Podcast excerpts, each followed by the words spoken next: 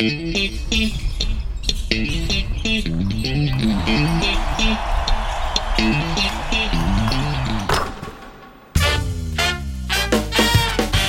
ホース三河がお届けするポッドキャスト、シーホースキャスト、略してシーキャス。シーホース三河ホームコート MC の小林拓一郎です。この番組では選手やチーム関係者を迎え、毎回テーマに沿ってトークとは一味違うリアルカンバセーションをお届けします。今日のゲストはこの方、自己紹介をお願いいたします。はい、えー、どうも皆さん、はじめまして、えー声優の谷山紀章です。よろしくお願いします。よろしくお願いいたします。谷山さん、今日はがっつりと NBA のお話をしていただきたいと思いますので、よろしくお願いいたします。いや、もうこちらこそ、どうぞよろしくお願いします。今日なんでね、谷山さんがここにご登場いただいてるかっていうと、ちょっと経緯だけちょっとお話しさせていただきますと、谷山さんがね、7月1日にツイッターで、カイル・オクイン選手が日本でプレー、感慨深いな。かつて NBA のプレイヤーの中で一番好きだった時期がありました。リバウンド、ディフェンス、スリーポイント、ガッツ、パスセンス、割と器用な208センチのビッグマン。シーホース三河さんが羨ましいですというこのツイートをしてくれたのがきっかけでした。そんなにカイル・オクイン選手のことが好きだったんですね。いや、もう本当、あれですね、どこで誰に見られてるか分かりませんね、そのツイート、ツイッターっていうのがね。えーちょっと本当驚いてますけれども、このような角度で、まさか、シーホース三河様から、直々にこのご依頼いただけると思ってませんでした。ええーまずそれに対して、えー、御礼申し上げたいというのと、カイル・オクイ選手は、僕の、えー僕は NBA 好きなんですが、はい。あのバスケットボールプレーヤーの方、いろいろ有名選手とか、あのツイッターやられてますけれども、はい。あの2人いるうちの1人ですね、私がフォローさせていただいているあのバスケットボールプレーヤーの。えオックイン選手のツイッターは僕が最初にだいぶ初期の段階でフォローさせていただいたかなっていうのがえーありまして。っていうのもえ、ー？うんなんでですか？なんでしょう、なんかふと、あのー画面越しではありましたが、えーニューヨークニックス時代のなので、もう5本ぐらい前になると思うんですけれども、うん。カイル・オックイン選手のプレーを初めてあの目の当たりにしたときに、なんていいロールプレイヤーなんだ もうなんか完全にやられちゃったんですよね。なんかだからそれまで僕僕はどちらかというとミーハーなあのバスケットボールあの NBA ファンなもんですからライトなファンかなと、えー自分でもそういった自信がある中でなんかこうそんなミーハーな僕がねあのカイル・オックイン選手のプレーを見たときにこうどどこどこなんでしょう？なんか刺さるものがあったんですがこの選手好きかもっていう。えー当時で言うと、ニューヨークニックスってメロがいた頃ですよね、カーベロ・アンソニーが。メロギリギリ、そう、あーそうでしたかね。はい、多分いた時期だと思いますね。あの、最初ね、マジックだったんですよ。2012年ドラフトの49位だったんで、詳しい。AD、マユユ、マユユこと AD が1位のドラドラフトですよね。でリラードの年ですよ。リラードが入った年ですよ。僕、ポートランドファンなんで。あーなるほど22歳で、あの4年ちゃんと勤めて、リラードは22歳であのポートランドに入って、ではい僕も90年の3月26日なんで、はい。えーあの大学もちょっと出演したけど、22歳で入ってます49位で指名されて、えーポーランドに。で、そこでローフォークス State University ですね。あ、大学ノーフォーク、そうですね。はい。出身はでもあのニューヨークのクイーンズなんですよ。そう、あ、そう、クイーンズ出身なんですよ。そうなんです。であのそこからニューヨークに行ったと、だから地元に戻ったみたいなことで、多分水を得たなんとやらみたいなことですごくいいプレーをしたしてたなっていうのがとても記憶に残ってますね、その当時。へえ、すごい。でもその、ニューヨークニックスをもともとなんとなく追っかけてたっていうところに飛び込んできた選手ではあったんですね。たまたま放映されていたそのマッチアップがニューヨークニックス対、それがどこのチームだったかはちょっと出演したんですけれども、ふとテレビで見ていたときに、その奥井選手が多分ベンチからスタートだったと思うんですけども、なんかこう、2メートル8センチから6、点ですよね、あのビッグマンで4番か5番なのに、だから最近でいうとこの point center、point forward 的な top of the key であのボールを持って、そこからシュートもいけるし、なんならちょっと周りを泰然と見渡して、えーその1番、2番あたりがウィングからガッとこうカットしていくところにこうバックドア的なパスも出せるし、うんみたいなのをうん、なんか短い時間帯がプレイ時間、プレイタイムだったんですけれども、なんか真ん中にしたんでしょうね。なんか、あ、これは、こういう選手いたんだ、ね。えー僕はその頃あんまりこうニックスが置いてなかったんで、奥井選手のことをあんまりリアルタイムでは知らなかったんですけれども、はい、でもやっぱりあの当時からあのひげな感じなんですね。あの逆さえって僕は呼んでるんですけども、勝手に。まさに日本でいうとこの逆さえみたいな顔をしているね、もう仲間内ではね、これは悪口じゃないけど、陰口になるかもしれないけど、これ非常にそういう、なんか、当時から全くそうです。ルーキーシーズンからそうだったはずですね。はい、怒った顔、反対したら笑った顔になるみたいなやつですね。ぜひあの一度こうひっくり返して奥井選手の顔をね画像で、えー、見てみたいななんていうのはずっと常々思ってたんですけども。でめちゃくちゃ笑うと笑顔めちゃくちゃ可愛いですよ。あのものすごくそうなんですよ。あのベンチでもムードメーカー前としたようなそういったあの人間性を多分お持ちだろうし、あと一度別あの日本の他他社といいましょうか、あの R 社ですよね、あの、はい、楽楽から始まる、はい。えー、やっぱり NBA をここ数年、えーねえー、やられている。まあ、仕切ってらっしゃる、はい。えー、の、なんかインタビューみたいなのがあって、当時ニューヨーク時代の楽天、あ、あ言っちゃったし。はい、いいですよ、もう楽天でいいですよ。言っていいです、言っていいです、もう。マイルールを崩しちゃった自ら。まあ、あの、当時、そのニューヨーク時代の国民選手を、その楽天の、えー、女性のインタビュアーの方が、はい、あの、ニューヨークまで、えー、インタビューしに行くっていう。はい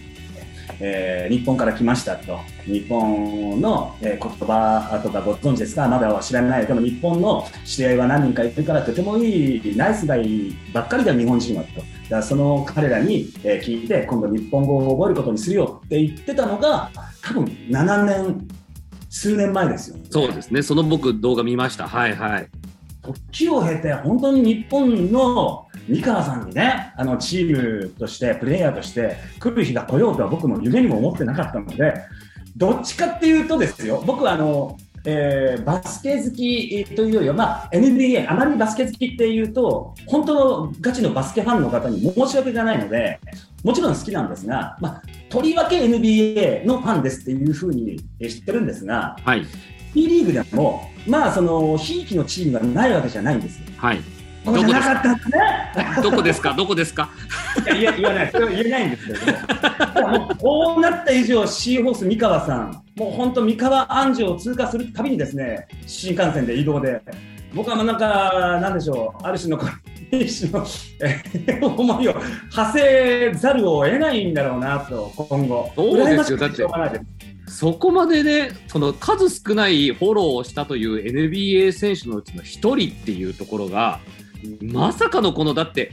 ロールプレーヤーってさっきね、あの谷山さんもおっしゃってましたけど、本当そうじゃないですか。目立つ感じの選手なわけではないじゃないですか。はい。いわゆるトップオブスーパースターみたいな感じではなくて、本当にこう泥臭いことをやっていくっていう、このロールプレーヤー、ここに注目をして、その選手が今、三河にいるっていうのは、もうこれはね、もう見逃せない事実なんで。どういう、だから三河さんにおけるカエル・オクイン選手っていうのは、あの役どころと言いましょうかね、うん、どうなりそうですか、そこちょっと聞きたい。いや、それはもう本当、僕は勉強不足で、四方三河さんのチームのそのどのくらいケミっちゃってるか、ケミストリーがあるかとかっていうのを、存じ上げないもんですから、えー、そそれもまたね、鑑みないと、チーム力の中でのっていう。今の32歳の奥井選手だとどうなんだろうっていうね、ただまだ全然動けてるし、あの去年までのフェネルバクチェとか、その前のパリとかのちょっとハイライトを見させてもらったんだけど、全然やっぱり、あの今、選手としてそれこそ全盛期なんじゃないかなっていうぐらいの、あのもともと視野も広いですしね。はい、パスうまいみたいですね。でも達者だと思います。あの彼にいろいろ任せ、えー、任せたいなと、僕がもしフロントだったら、思うくらい。えーいや今ね、実際にあの一緒に練習をしている、まあ、そのシーホースの選手にもちょっとお話を聞いたんですけれども、はい、やっぱりバスケの理解度がむちゃくちゃ高いと。俗に言うバスケ IQ 的なことでしょうかね。バスケットボールというゲームを本当に理解しているから、うん、その例えば合わせのプレーだったり飛び込むタイミングだったりとかで自分が例えばボールを保持している時に味方がどこにいてじゃどういうふうに組み立てたらパスが通るんだとかそういうことに対しての一瞬の判断判断がすごいらしくて。やった。そうだと思ってましたよ、僕は。数年前に思ってましたよ、僕は。そういうことですよね。そこにやっぱり目をつけたわけですよね、谷山さんも。いやーそうです。だから悔しくて、本当だからマジックでデビューして、で、ニューヨークで行って2年ぐらいやって、で、放出されるんですよね。で、そうすると、僕の推しチームの一つである、インディアナ・ペイサーズにニューヨーク・ニックスの後1年間来たんですが、はい時のヘッドコーチ、ネイト・マクミランヘッドコーチが、レイト・マクミランの時に、はいはい。全今、ホークスやってますけど、はい。全然使わないんですよ。だから僕、ネイト・マックミランちょ、ちょっとなんか思うとこがあって、まあ、いいコーチだなっていう、選手時代も好きでしたけど、ネイトは。なんか、奥に使わねえから、もっともっと出せよみたいな、まずっと思ってましたよね。あ、レイト・マクミララン、ポートランドのコーチになってたので、その辺思うところは僕もあるところですけど。ちょっと何かそうですね、偏りのある選手で、その後シクサーズ行って、あれですよね、えーで、NBA は、えーそうですね。そうですね、もうそこで、それ以降は NBA ではまだもうプレーしてないということですけれど、僕のとても、あのすごく記憶に残っているのが、その NBA でプレーした最後、2020年だったと思うんです、これが、ね、コロナ禍で、いわゆる NBA がバブルっていうところで、あの無観客の中で、オーランドでずっと全部こう30球団が集まってやってたっていう、だからあの時期のずれもあって、その2020年の8月11日、8月11日ってあのあの手前味噌ですけども、私、誕生日なんですけども、はい。その日にフェニックス・サンズ、もう強いですね、2020年のサンズったらもう強いですね、クリス・ポールが入って、デビン・ブッカーがもうエースうとして組んでノリノリでしたね。で結局その試合負けちゃったんですけど、えーフィラデルフィア・セブンティシクサーズ対、えーサンズ。で、シクサーズでオクインが、なんと、もう多分捨て試合だったのかな、時期的に。うんあの、スタメンで出たんですよ。ほう奥インが僕の誕生日に、45歳誕生日に、はい、はい。そその時ね、準、惜しい、準トリプルダブル。9得点、10リバウンド、11アシスト。おー 10リバウンド、11アシストできたなら得点ね。お前ドレーモンド・グリーンかよみたいな。なんで得点一桁なんだ、そこでみたいな。でちなみに、1スティール、2ブロック。で、この2ブロックのうちの1つは、あのデビン・ブッカーからブロックを決めてるわけですよ。すごっ。だから、でその試合が NBA の最後の試合が、もう1試合やって、えー NBA を去っていったんだけど、そのもう最後の最後、しかも自分の誕生日に、その奥イン選手が、まあ、僕のことは知らないだろうけど、なんかものすごいパフォーマンス見せてくれて、やっぱりご縁、勝手にご縁があったんだなっていうね、その時2年前の今頃感じたわけですよね。すごい。でも、ある意味そこまでちゃんと追っかけてるっていうのもすごいですね。いややっぱ奥インがどこに行ってもあの NBA ででテレビ視聴できる限りはやっぱ奥イン選手の出る試合はやっぱ見たかったですからね、あと、あれですよ、ニューヨーク時代は僕、あのし知人がですね、日本の知人がニューヨークに、えープライベートで旅行に行くと、ではい。つきましては、えー、気象ちゃん、あれだよねって、NBA 好きだったよねって、NBA ショップ、ニューヨークの、ね、ニューヨークの選手で、好きな選手の、あのージャージ買ってきてあげるから、あ何選手って言われて、えっと、じゃあね、ニューヨークの、えー、奥井選手、えーナンバーナイン、ね、背番号9、これ買ってきて、後日、ごめん、ちゃん、店の人に言っても、奥井置いてなかった。でそこの店のおっちゃんに、君、君詳しいねみたいなことを言われたと、とても悲しい思いをしたっていうのも、そのニューヨーク時代の奥井選手との、とのというか、僕の勝手な思い出なんですけどね。多分マディソンスクエアガーデン行かないとないですね。試合があるときにそこ行かないと買えないやつですね。そうですよね。MSG じゃないとダメだったかと思って。いやもう NBA ショップには多分そうですね、僕も残念ながら置いてないのかなっていうのはあるんですが、でも、なかなか今までこれだけの経験というか、まあ、ずっとね、長いこと NBA 見てらっしゃる谷間さんなら分かると思うんですが、NBA に残り続けるってこと、すごい大変じゃないですか。と思いますね。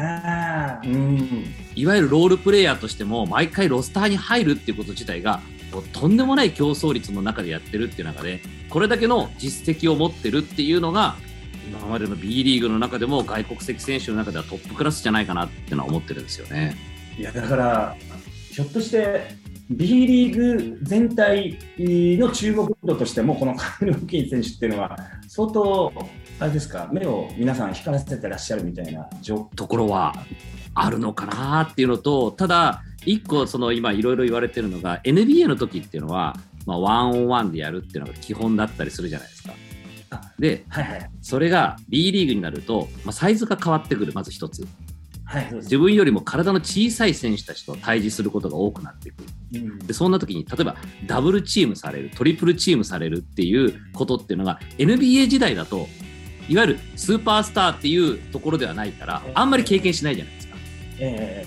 ー、それが今度 B リーグに来た時にはちょっとやっぱ突出した存在になった時にダブルチームトリプルチームっていうのをされた時にさあどうなるっていうのもあるみたいですけどね。僕はちょっと見てみたいです。その絵を見たいですね。奥にえダブルチームされてるみたいな。僕ちょっと泣いちゃうかもしれないです。2人いたみたいな。3人目来たみたいな。そうすると、オクイン選手どうどうだってさばけますから、片手で。いいパス出せますからね。そこのパス出せるっていうところで得点で無双するっていうよりはなんかゲームを全体的に支配するさっきドレイモンド・グリーンの名前出てきましたけど、はい、ちょっとそういう存在になっていくのかなっていうのは思ってるんですよね。全スタッツなんかやっぱスタッツとしても残すところを見たいですよね。見たい。別にだから得点王を見たいとかそういう選手じゃもともともちろんないし基本的にこうやっぱ汚汚れ仕事っつったらあれですけれどもそういとわないプレーヤーですし、うん、なんかそこもできるしかと思えばこう割とこう表仕事もできるしみたいな。ところで B リーグっていうリーグが彼の水に合うといいなっていうあくまでも奥井ファン目線としてそうですね、えー、コメントになっちゃうんですよやっぱね、ジャッジの違いとかが NBA と B リーグでやっぱちょっと違う、うん、国際ルールともまたちょっと違うっていうところもあったりとか、その辺で苦しむ外国籍選手もいらっしゃるし、あとは、まあ、もちろん住むところが変わるんで、文化が変わる、食事が変わるっていうところのストレスもあるでしょうし、その辺がどうフィットしていくかなっていうのはありますよね。いやもうね、フィットしてほしいですね。もともと多分、まあ、人となりを僕は近間近であの接したことはないですけども、旗で見る限りは、俗に言う陽キャみたいな、あね、陽気なあキャラでいらっしゃるでしょうから、うん、なんかチームメイトの方とね、チームとそれこそ街のそのブースターの方と溶け込めると、一気にこう加速度的になんかね、実力は間違いないですから、そこ見たいです。ぜひあの今シーズン中、どっかのタイミングで、シオスのホームゲーム来てください。はいはい、えー、えー、もう本当、行きたいです。来ていただいて、実際にこれ生でオックイン選手に会ってもらいたいなっていうのが、こんなファンがいたんだぞっていう。そうですね、もうよろしくお伝えいただきたい、僕、本当に早い段階でツイッターもフォローさせていただいてますし。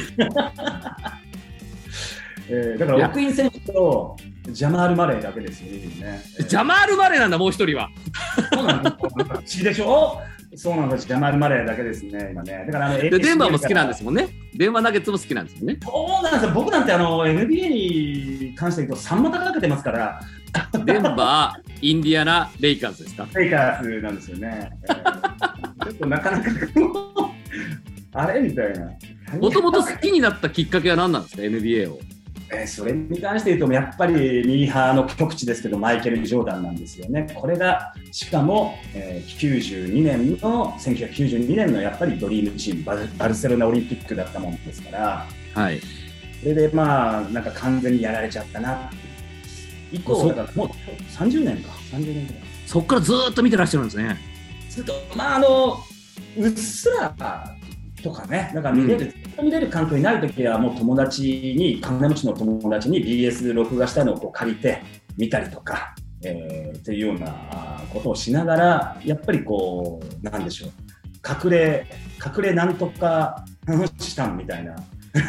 なんか当時の YouTube って、なんかこう、ねえそんな、そんな雰囲気があったんですね、90年日本の。わかる。なんかあんまり言えない部分があるんですよね。で、今おっしゃったみたいにみんなジョーダンから入る、ジョーダンから入るくせになんか全然ジョーダンファンになっていかないっていうね。僕はジョーダンでしたね。はい。最初ね。はい、ドリームチームでした。当時40億円軍団という触れ込みでしたけどもね。ねそうでしたね。はい、でも今やもう一人で40億稼いじゃうような選手が出てくるぐらいレベルになりましたからね。はい、いやすごい。今もじゃあ結構頻繁に見てらっしゃるは見てらっしゃるんですね。あのそうですねあの、シーズンのサマーリーグもちょっと、まあ、推しのチームの若い衆とかチェックしましたし、サマーリーグ見てるんですか？あそうですね、サマーリーグも面白いですよね、あれもね。うん、なんか、あなんかこういう、この選手は残りそうだなとか、あ絶対なんかポテンシャル高いなとか、ウォリアーズまたすげえの取ったなみたいなとか、ずるいよ、ウォリアーズみたいな、見る目ありすぎ。うん いや、そんだけ追っててね、だから普通だったらいろんな選手をフォローしそうじゃないですか。ああ、はい。いや、あ最近そうだ、3人目。あの我らがインディアナ・ペイサーズのあのドラフト6位で入ったベネディクト・マシュリン選手っていうのがいるんですけれども、えー、マシュリン選手の、えー、ツイッターをフォローさせてもらいました。えー、また、話してございます。ただし、皆さん、ばかりなんかわかんないけど、カリーとかレブロンとか出てこねえなと思って。なんであんなの、あんなの伝えたけど、フォローしなくてしょうがないけど、だってフォローしなくたって、なんかこっちなんか出てくんだもん、こっちのあれに。すげえ割り込んでくんじゃん、ぐいぐいくんな、お前らみたいな。誰かがいいねしましたでね、出てきますからね。いや、俺さっき、こっそり谷山さんのフォロー、あの、フォローしてる人見てたんですけど、あの、記者さんフォローしてるのに、本当に NBA 選手フォローしてないなと思って。そうなんですよね。しかもなんかこう、レイカースファンのちょっとなんか面白い人みたいな、面白いレイカースファンの方とか、たまにこうなんか毒づくようなコメントを出す方とか、しっかりアンチと揉めたりとかする方とか、面白いなとか思う。そうだからすごいね見方が面白いなと思って NBA を独自の楽しみ方されてるなっていうので。もう今やもう YouTube とか出てきちゃってしかも全試合見れるような環境にあるからもう、なんだろう、切り口が鋭い方なんで、ワンチャカが出てきてますからね、僕なんてもうちょっとのんべんたらりんとゲームを見たりとか、あのもうちょっと違うんでしょうね、ライトな、それこそライトな楽しみ方、うん、戦術のすごいじゃないですか、戦術系 YouTuber とか。まあ、サッカーでもそうだよ、バスケとか NBA とかのもう一定のものすごい方いるでしょ、トップオブトップの方って、え、そういう見方、だから俺の見てるバスケと違うかもしれないみたいな、どう見えてんのみたいな、瞬間瞬間で。今のピックアップロールの、うん、なんかその外の部分とか。ボールじゃないってことですよね。糸とか。俺悪いけど、その見方したら多分楽しめねえわ、みたいな。もうだって、スカウティングのレベルですもんね、それね。本当ですよ、絶対、あの、あれですよ、B, と B のチームとか B リーグのチームとか、マジでスカウトしたです、そういう、本当にね。なんかこう、ココーチングみたいな、なんかそういう、ディレクターズコーチっていうか、戦術家としてすごいですもんね。やでもね、そうやって多分 B リーグも実際そういうふうに見てらっしゃる方もたくさん今増えてきましたし、で、実際こうやってさっきおっしゃったみたいに来る外国籍選手たちが、やっぱいろんな角度からスカウティングをされてるので、そのあたりが、だから奥院選手もこういろんな現役、その NBA でやってた頃とかのそのプレーも多分いろんな形でスカウティングがされてるんだろうなっていうのはあるんですよね。奥院選手とまあもちろんスキル、シュートが個人個人スキルもさることながら、その先ほどあのおっしゃってました小林さんもあのいわゆるバスケ IQ みたいなものがチームにそのそれこそユーロでもやってたしあの NBA でもやってた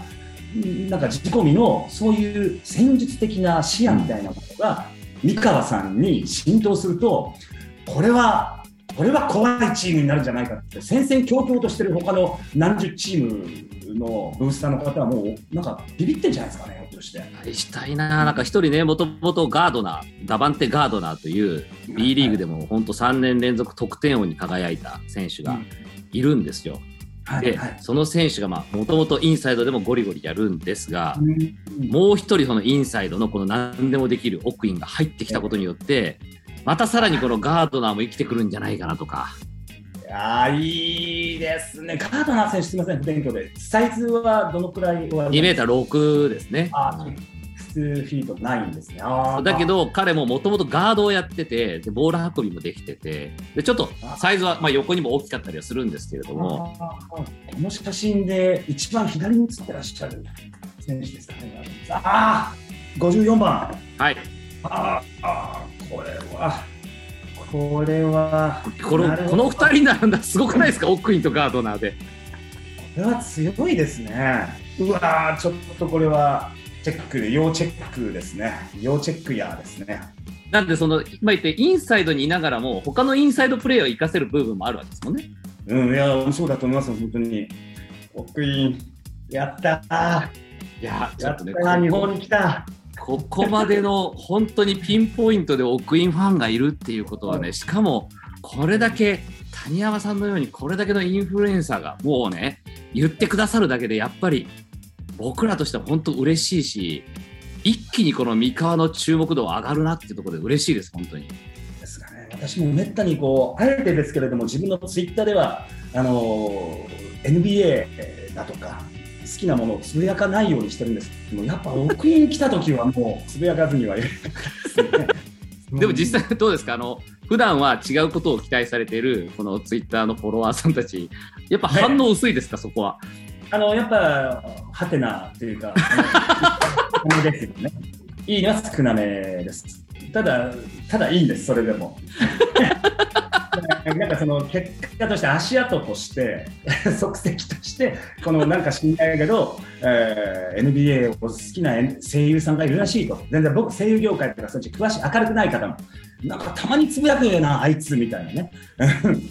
たまにつぶやいてると思ったら奥につぶやいてるよみたいな残り方を1人でも2人でもそっち側の方々にうんまあ、俺にしてみればこっち側なんですよね、バスケ好きな方に、なんかちょっと記憶に残ってくれると、うん、嬉しいな。あんまりこうガチに NBA 好きだっつって、つぶやきすぎると、絶対アンチきますから、あおめえにわかだなみたいな、絶対言われちゃうんで、ーいやなんかねそうちょっ意識とマウント取るでしょ、なんかね知識マウントありますよね本当にね。顔面にダンクシュートだよと思うけど、わかるんですわかるんですけど、そんなね、桜木花道が村雨選手の歌がかましたみたいな、まあ、それはすみません、なんでもないんですけれども、まあ、そうなっちゃうので、なるべく自分の好きなことでなんかストレスを抱えたくないなということで、たまにウォークイン選手来たっていうのはつぶやかしていただいたこういうことの次第です。一応比較対象としてはその奥インをつぶやいた時のいいねが3466に対して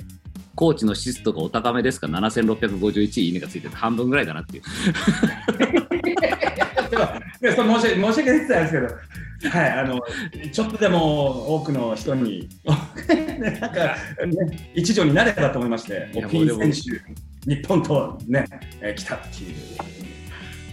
たまたまに本当に NBA 関連本当こう結構たまにこうつぶやかれてて大体 NBA 関連だと3000ぐらいですよ本当に。他万超えてる中で。恥ずかしい、お恥ずかしい、これそこまで。いや嬉しいです。僕らはこうやってつぶやいてくれることが本当に嬉しいですしもうそのまあ奥にもそうですけどバスケファンとして本当嬉しいことなんで。小林さんはどうですか、もうすでに奥井選手とは間近でこう対対面されたりとかっていうのはされてこの前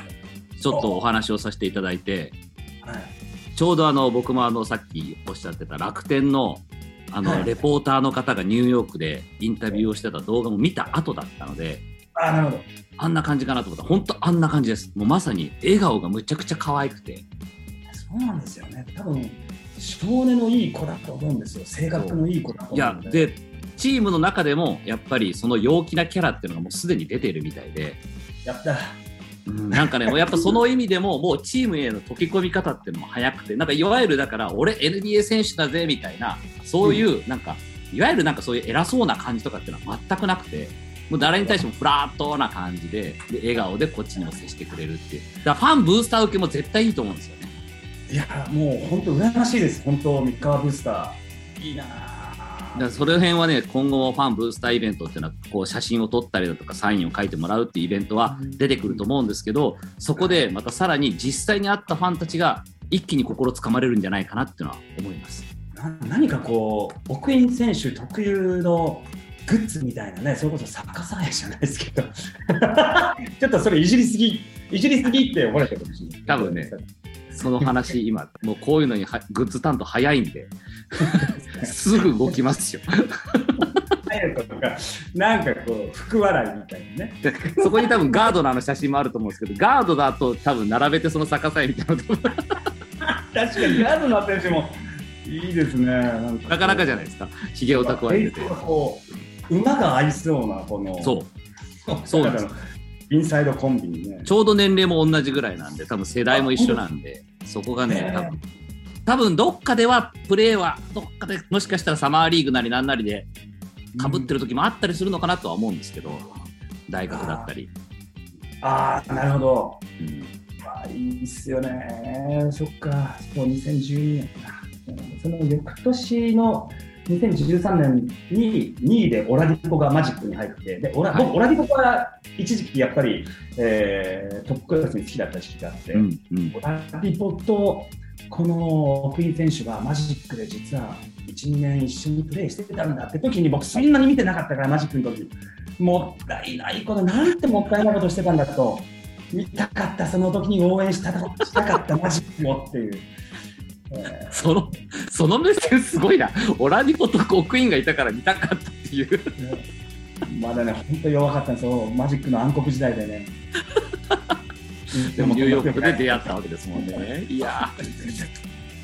ちょっとね、今日のお話を聞いて、改めて多分このオクインってなんだろう、どんな選手なんだろうって、もう一回改めて注目したがるファン、ブースターの皆さんもたくさんいらっしゃると思うので、今日本当にこれだけたくさんのお話聞かせていただいて、ありがとうございました。そうですね、思ったより楽しかったですね。緊張してたんですよ、本当に。僕なんてそんな、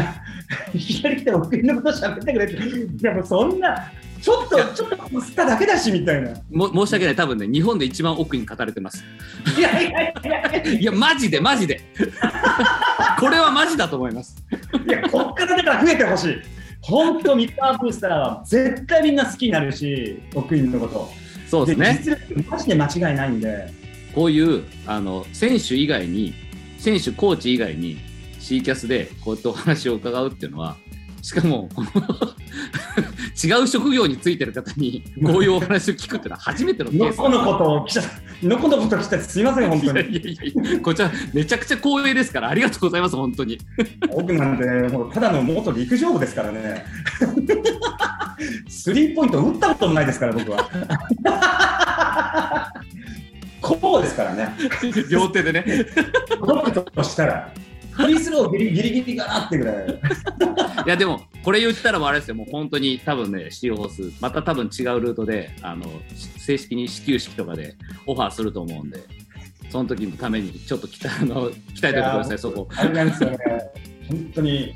また本当叩かれちゃいますよ。お前は本当にどこのチームとも、あれだなみたいな。じゃぶっちゃけぶっちゃけどこだったんですか？そこ教えてください。ぶっちゃけどこブースターだったんですかいや一番最初はブースあブースターというか、うん。最初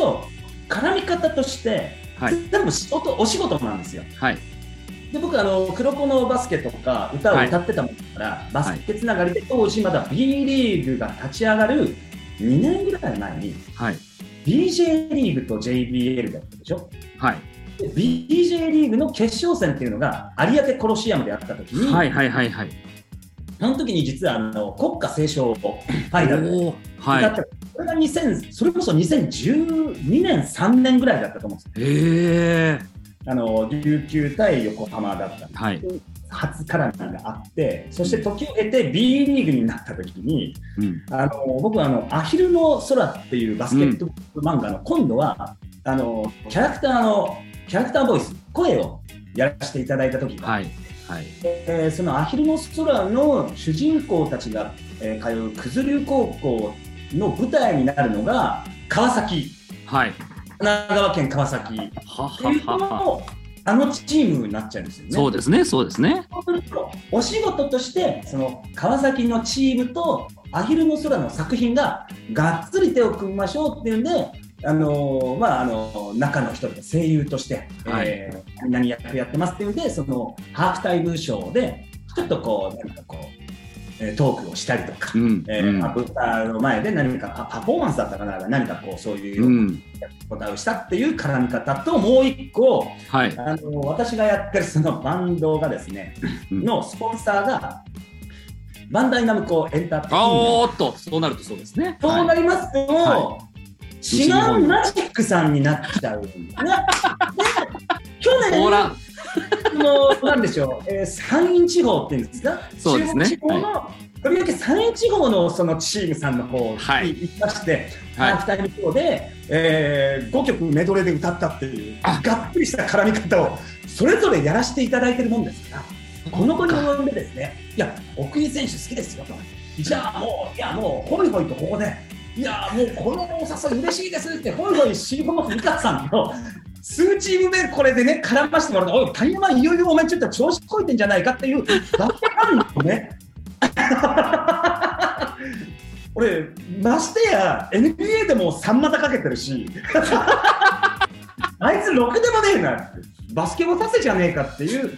なんかレッテルみたいなのが、ひいてはシーホース三河さんにとってもどうだろうっていうのがあるんですが、ただ、うん。あのオフィシャルでもしいただけるんであると、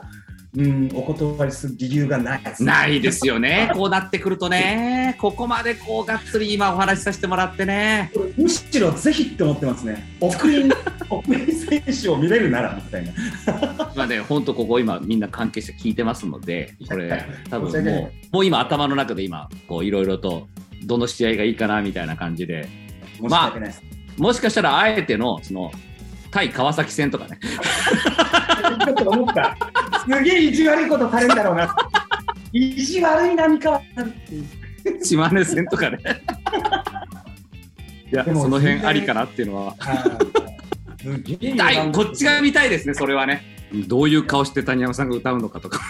いやいや、歌うんかい。歌うんかい。ひどいああ、怖い怖い、それ。ああ、怖い。ということで、本当今日は忙しい中すいません。ありがとうございます。カイロークイ選手。これもうみんな気になったと思いますので、見ていただきたいと思います。今日は谷山紀章さんどうもありがとうございました。ありがとう本当に、えー、カイロークイ選手は素晴らしい選手で、えー間違いなくシーホース三河の未来になってくれると思ってますので、えーブースターの皆さん、ご期待ください。はい、ありがとうございました。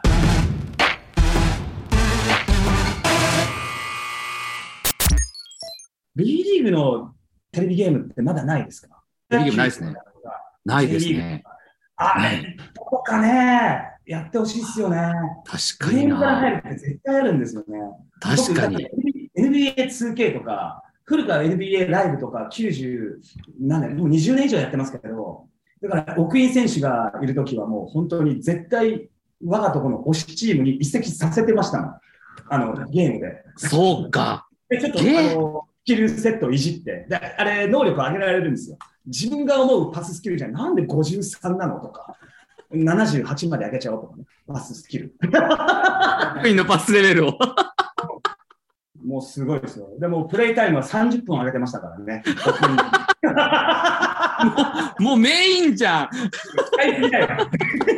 疲れちゃっても、スタミナそんなないから。ごめんなさい。好きないです。面白い。でも確かにゲームから入る人いますからね。確かにそれは。ぜひね、これどっか B リーグさんは、ちょっと絶対使いますけどね。うんそう今、シーホースにもシェーファーっていう選手がいるんですけど、あの、は彼は本当にゲーマーでもあって、なんかゲーミングチェアとかアウェイに持ってったりするぐらいで。おーシェーファーさんってあの、は、は、そうそうそうそう、そうです。ね、そのあーはいはいはいはいはい。シェーファー・アビー・コーキっていう彼はねで、、シェーファービーさん。はい。えー、ゲームが大好きなんで、そのあたりとかもなんか結構、このプライベートの話するとゲームの話がいっぱい出てきたりとか、ゲーム配信やられたりとかするんで、ああ、もう絶対 B リーグのゲーム出すべきですよね。ですね。。それは本当そうですね。NBA2K ってだから NBA の選手がやっぱもうものすごく見てるから、その自分の今年の総合力、まあ99が満点なんですけど、もう一喜一憂しますもんね。なんだよ、俺、きき 89? みたいなとか、俺で本本気で怒ってたりしますもんね。あれってだって、もう表紙になるってこと相当光栄なことなんですよね。もうとんでもないこと。でリラードが一回表紙になった時があって、はい、なりました。その時のリラードのなんか喜びっぷりがすごくて、ちょっとゲームやんだからあんま分かんなかったんですけど、これすごいことなんだなと思って。すごいことなんですよ、本当にあれって。ぜひだから B リーグもね、ゲーム化されると最高なんだなと思って。ちょっと本当こういうバスケの話をがっつりまたさせてください。またお,、ええ忙しいと思いますが、ぜひぜひよろしくお願いいたします。楽しい時間ありがとうございました。いや、こちらこそです。ありがとうございました。光栄です。ありがとうございます。